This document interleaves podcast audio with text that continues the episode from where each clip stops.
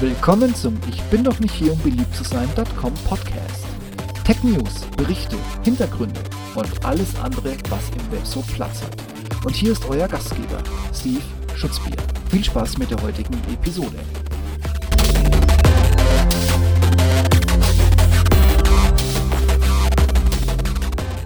Google schickt die ersten Dutzende von Robotaxis auf die Straße. Und wer nicht vorbereitet ist, das sind wir. Ja, ja, schöne neue Welt. Illusion über Illusion. Wer hätte denn gedacht, dass es Realität wird? Nun denn, mit einem sollten wir uns dringend anfreunden. Das selbstfahrende Auto kommt. Die Frage ist nur noch, wann. Ich habe euch in den Shownotes ein Foto von golem.de gepostet, in dem seht ihr von Waymo, von der Google-Tochter, das Auto, das momentan in drei US-Städten ohne Sicherheitsfahrer komplett alleine auf die Straße geschickt wird und Passagiere befördern darf. Ich habe ketzerisch darunter geschrieben, Erster. Es gibt sie, die Stimmen wie Steve Watts, ja, der Wozniak, der gute von den beiden Steves, die Apple gegründet haben, der erst gestern sagte, dass man niemals komplett autonom fahrende Fahrzeuge haben wird. Und dann gibt es diese Ethiktests im Netz, die uns befragen, ob ein selbstfahrendes Kfz im Falle eines Falles lieber die Oma, die Mutter, die Zwölfergruppe auf dem Rad oder das Kleinkind hinter dem Ball überfahren sollte. Und dann eben je nach Land teilweise für andere Länder unverständliche Ergebnisse bringt. Ich könnte bei den Tests immer lachen. Die vermeintliche Ethik ausführen zu können, müsste das Fahrzeug einen Tomographen, ein Röntgengerät und eine radiometrische Ausstattung an Bord haben, um diese teilweise stumpfsinnigen Fragen in die Realität zu überführen. Testen wir es doch mal. Wen würden Sie überfahren? Das vierjährige Kind mit Hirntumor, die körperbehinderte Mutter oder die 83-jährige Frau in bester Gesundheit, die sieben Kinder in die Welt gesetzt hat und monatlich, also bis zu ihrem Tod, 200 Euro an Greenpeace Brot für die Welt und SOS Kinderdörfer spendet? Oder Ihren Mann, der auf den weiteren Millionen sitzt? Entscheiden Sie jetzt, entscheiden Sie schnell. Ich sag's euch, was für ein selten dämlicher Bullshit. Des Rätsels Lösung ist ganz einfach. Der Algorithmus den aktuell jeder nicht schnell genug verteufeln kann, wird einfach Strecke, Geschwindigkeit und den geringsten Schaden ermitteln. Und dann draufhalten, egal was er trifft oder was es trifft. Wie ein normaler Fahrer, der in einem Stressmoment auf der Autobahn auch seine Scheuklappen ausfährt und nur noch diesen einen Weg sucht, in dem er minimalen oder gar keinen Schaden nach einem Aufprall vermutet. Und wir wissen ja alle, was dabei rauskommt aber für uns Menschen am Steuer spricht allgemein nicht mehr viel. Fahren wir doch bevorzugt den bisherigen Robo-Autos gerne mal hinten auf oder direkt in die Seite. Und das, wo diese mittlerweile gelernt haben, uns im Blick zu haben, selbst wenn wir eine rote Ampel in hoher Geschwindigkeit übersehen. Und wie immer, es ist wahlweise Leichtsinn oder Unachtsamkeit, wie es zu diesen Auffahr-, Einfahr-, wie auch immer Unfällen kommt. Genauso der Unfall dieser Woche. Der Wagen hat einen Zweiradfahrer vom Rad gezogen. Aber nicht, weil das Auto die steinreiche Oma am Leben lassen wollte oder das Kind mit Ball unbedingt für überlebensfähig eingeschätzt wurde. Nein! Der Sicherheitsfahrer wurde nervös und griff ins Lenkrad und schwupps, schon wieder so ein automobiles Sicherheitsrisiko. Wir teilen uns heute schon in zwei Gruppen. Mich und weitere, die am liebsten sofort nie wieder selbst fahren wollen. Und den Rest, so mit technisch-sportlichen Argumenten heftig gegen selbstfahrende Fahrzeuge wetternd. Eine kleine Wette meinerseits. Mit den selbstfahrenden Fahrzeugen werden wir auch endlich auf den Autobahnen in Deutschland ein Tempolimit um die 130 km/h bekommen. Ich freue mich drauf, allen Ernstes. Aber zurück zum Thema. Hier wird auch der Google Maps-Effekt greifen. Sobald eine kritische Schwelle von Robocars überschritten ist, ist die Menschheit, die selber fährt, plötzlich in der Minderheit. Und dafür man hat es bei Google Maps gesehen, reden wir nicht über 60 oder 80 Prozent. Nein, nein, nein, nein, nein. Für zuverlässige Stauansagen bei Google reichten 8 Prozent. Wirklich 8. 1, 2, 3, 4, 5, 6, 7, 8 Prozent aller Autofahrer, die parallel Google Maps nutzten.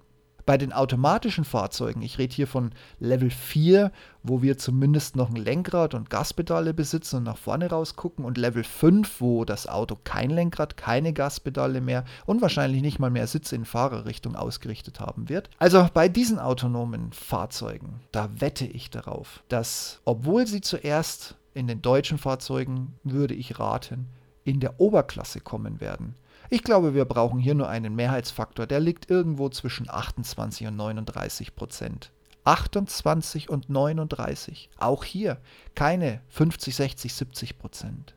Und ab diesem Moment, seht es ein, ist der menschliche Fahrer, der noch selbst fährt, ähnlich wie heute auch, das größte Risiko auf der Straße. Allerdings natürlich mit dem Unterschied, dass es dann sofort auffällt, dass alle selbst fahrenden Menschen nicht die superguten Fahrer sind, für die sie sich alle halten. Da schließe ich mich übrigens auch nicht aus. Nichtsdestotrotz freunden wir uns mit der Situation an. Vielleicht ist es noch nicht in fünf Jahren soweit, vielleicht auch noch nicht in zehn, vielleicht in zwölf, keine Ahnung. Aber der Komfortgewinn und die Bequemlichkeit haben in der Geschichte schon oft genug gezeigt, dass Jobs gekillt wurden, als die Dampfmaschine kam oder als man das Pferd in den Stall gestellt hat und nie wieder rausgeholt hat, weil es doppelt überflüssig wurde. Zum einen durch die Bahn und zum anderen durch Daimler, obwohl der Daimler selbst noch gesagt hat, das wird sich nie durchsetzen, weil es nicht genug Chauffeure auf der Welt gibt. Egal. Guckt euch an, wie viele Kfz, wie viele Fahrzeuge heutzutage unterwegs sind und dann sagt mir nochmal, Komfortgewinn setzt sich nicht durch.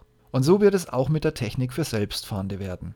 Aktuell ist Level 2 dabei, die Welt mit der Cruise Control und dem Fahrspurassistent bequemer zu machen.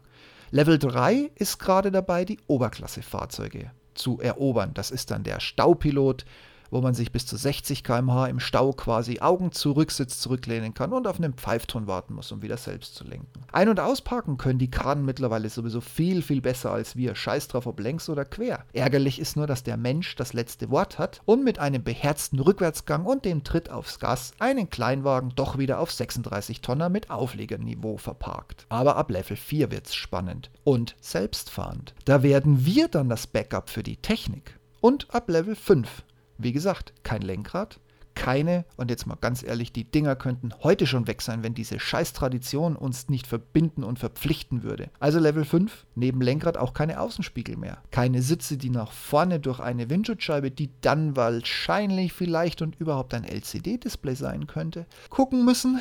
Oder gar niemand mehr im gesamten Auto, das einfach mal schnell zum Supermarkt fährt und für uns die Einkäufe abholt. Also, ich sag's nochmal, freundet euch damit an. Keiner erwartet, dass ihr sofort eins kaufen müsst. Ihr könnt das auch noch jahrzehntelang aussitzen und euch nach wie vor selber fahren. Aber bereitet euch darauf vor. Die zuerst aktuell langsam unsicheren Robofahrzeuge, die mit jeder Sekunde und tausend von Operationen und Sensordaten einfach nur intelligenter werden. Und die dann plötzlich auch schneller und schnell werden die man plötzlich nicht nur in der 30er-Zone oder irgendwo im Ortskern trifft, sondern die plötzlich auf der Autobahn unterwegs sind. Die, die plötzlich alleine parken, obwohl nicht mal jemand im Auto sitzt. Und die auch noch Leute transportieren dürfen. Dann sind wir bei dem Konzept, das Waymo momentan in Mountain View, äh, wo war es denn noch, und zwei anderen Ortschaften erfüllen darf. In Kalifornien. Vollkommen richtig. Und wir werden uns irgendwann mal alle tief ins Auge blicken und sagen, hey, wie war das eigentlich früher sonnabends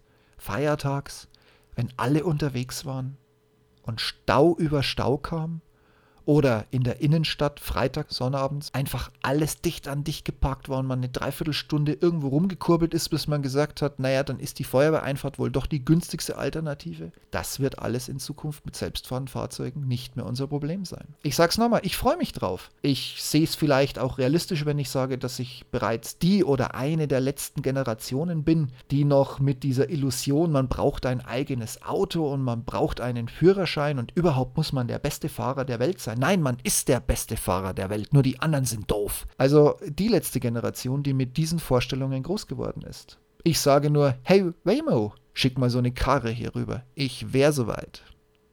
Und bei euch so? Selbstfahrendes Fahrzeug, Teufelszeug? Die neue Handgranate des Terrorismus mit Fernsteuerung vom anderen Ende der Welt oder doch wirklich der wahre Komfortgewinn? Durch nicht mehr selbst fahren müssen, durch nicht mal mehr selbst ums Auto kümmern müssen, um nicht mal mehr ein eigenes Auto zu haben. Ich bin auf eure Meinung und auf eure Rückmeldung gespannt. In diesem Sinne, nach vorne gucken, auf die Straße konzentrieren und nicht mit dem Handy telefonieren, während ihr mir zuhört. Alles klar, in diesem Sinne, macht's gut, bis bald. Ciao, ciao.